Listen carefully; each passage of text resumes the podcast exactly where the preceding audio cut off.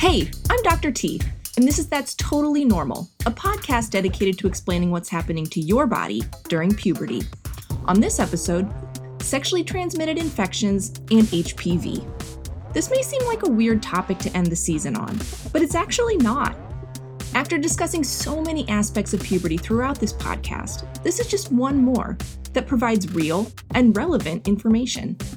As a developing young person, you deserve to know what may lie ahead and also understand ways that you can protect yourself. Trust me, you've got this. We spent the last few episodes talking about sexual attraction, the definition of sexual activity, and why puberty is the time when all of these issues seem to arise. Spoiler alert, it's hormones. It's also important to know that everyone experiences attraction differently, and that no two people are on the same romantic timeline. In fact, it's okay if it doesn't interest you at all right now. Consider this the boring homework before the big test. Okay, homework that includes some mature words that describe body parts. Let's break down the term sexually transmitted infection, or abbreviated STI. First, the infection part.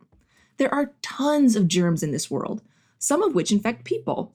Infectious germs come in the form of viruses, bacteria, yeasts, funguses, and even parasites, which are actual little bugs or worms. Whoa! They range from more common things like colds and skin infections to scarier things like brain or lung infections. Basically, an infection is anytime something that isn't human starts living on or in a human. Second, what exactly does sexually transmitted mean? While not all germs spread this way, many infections have special ways that they like to spread from person to person. Most colds, for example, spread through droplets that are coughed or sneezed from an infected person and inhaled by another person. Other germs, like measles, can live in the air and travel long distances to infect others. And yet, another way some germs spread, like many of those that cause diarrhea, is through contact with the skin. Which brings us to sexually transmitted infections. There's a group of bacteria, viruses, and parasites that's primarily spread from person to person through sex, and these are called STIs. Make sense? One big difficulty with STIs is that, unlike the common cold, someone who's infected might not have symptoms. Ah! Bacterial STIs, like gonorrhea and chlamydia, can cause abnormal discharge from the penis or vagina, an itchy genital region, or pain with peeing, or cause no symptoms at all. The big deal with gonorrhea and chlamydia is that if left untreated, they can mess with someone's ability to have a baby in the future. Syphilis, also a bacterial STI, generally starts as a sore, but can progress to other problems in the body. Parasites, like Trichomonas, can cause really itchy and inflamed genitals. And finally, Viral STIs can cause painful blisters, like the ones that are caused by herpes, warts, like those that are caused by some types of HPV, or whole body issues like immune system problems, as happens with HIV, and cancer, which can be caused by hepatitis and other types of HPV. That's right, cancer. You've probably heard of HPV, which stands for human papillomavirus, because there's a vaccine against it. And it's one of only a few vaccines that protect against cancer. It's also a newer vaccine, like it was developed within the last 20 years, which makes some people a little cautious.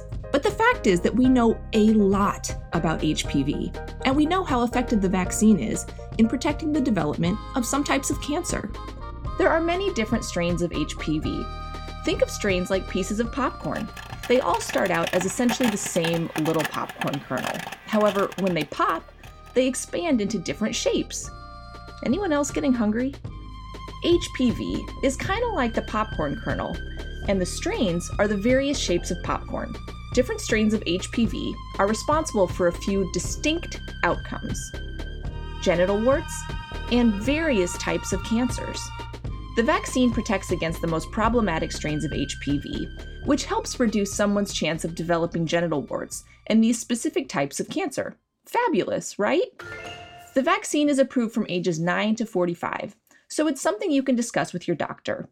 Check out today's listener question. My partner and I haven't gotten the HPV vaccine yet, but we have oral sex, and we have only been sexually active with each other. Will we be fine if we plan to get the vaccine now? And the answer is yes, totally. The vaccine covers many strains of HPV, so the more protection you have, the better. Vaccines are just one way that we can protect ourselves against catching an STI. The other main form of protection is using something called a barrier method when engaging in any type of sex that carries a risk for STIs.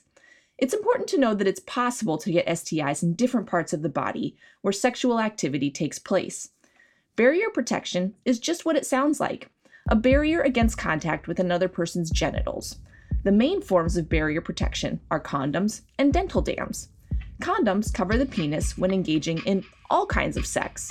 There are tons of different types and sizes out there, so don't worry about finding the one that's right for you. Dental dams are sheets of latex, which is essentially a flattened condom, that are used to cover your genitals when performing certain types of sex. However, you should know that not all is lost if you do catch an STI in the future, because there are often ways to treat or suppress the infection. Bacterial and parasitic infections can be treated with antibiotics, while viral STIs can generally be kept under control with regular medications. Just talk with your doctor about any concerns. Discussions about STIs are private and, ultimately, demonstrate that you are a responsible and mature young person. Congratulations! And if you want to educate yourself even further, check out www.cdc.gov backslash STD or www.who.int under the health topic sexually transmitted infections. If you enjoyed this episode, please make sure to rate it. And if you want to hear more episodes like this, don't forget to hit subscribe wherever you get your podcasts. As you probably noticed, our episodes feature thoughts from various young people. I want to thank Noah, Bogey, Lucy, Matilda, RJ, Maverick, Carolina, Kai, and Rohan for participating in our show. Some of these young volunteers are ambassadors for Amaze. Amaze takes the awkward out of sex ed. Real info in fun, animated videos that give you all the answers you actually want to know about sex, your body, and relationships. Visit amaze.org for videos on puberty, sexual orientation, gender identity, healthy relationships, and more. That's Totally Normal is a podcast created by Seeker and Tracks. The show is hosted and written by me, Dr. Tessa Commers. Emily Feld is our producer. Caroline Roth, Brian Simagala, and Matt Morales are our Seeker producers. Our editor and sound designer is John Ross. Our executive producers are Brett Kushner and Brian Pendergast. Thanks for listening.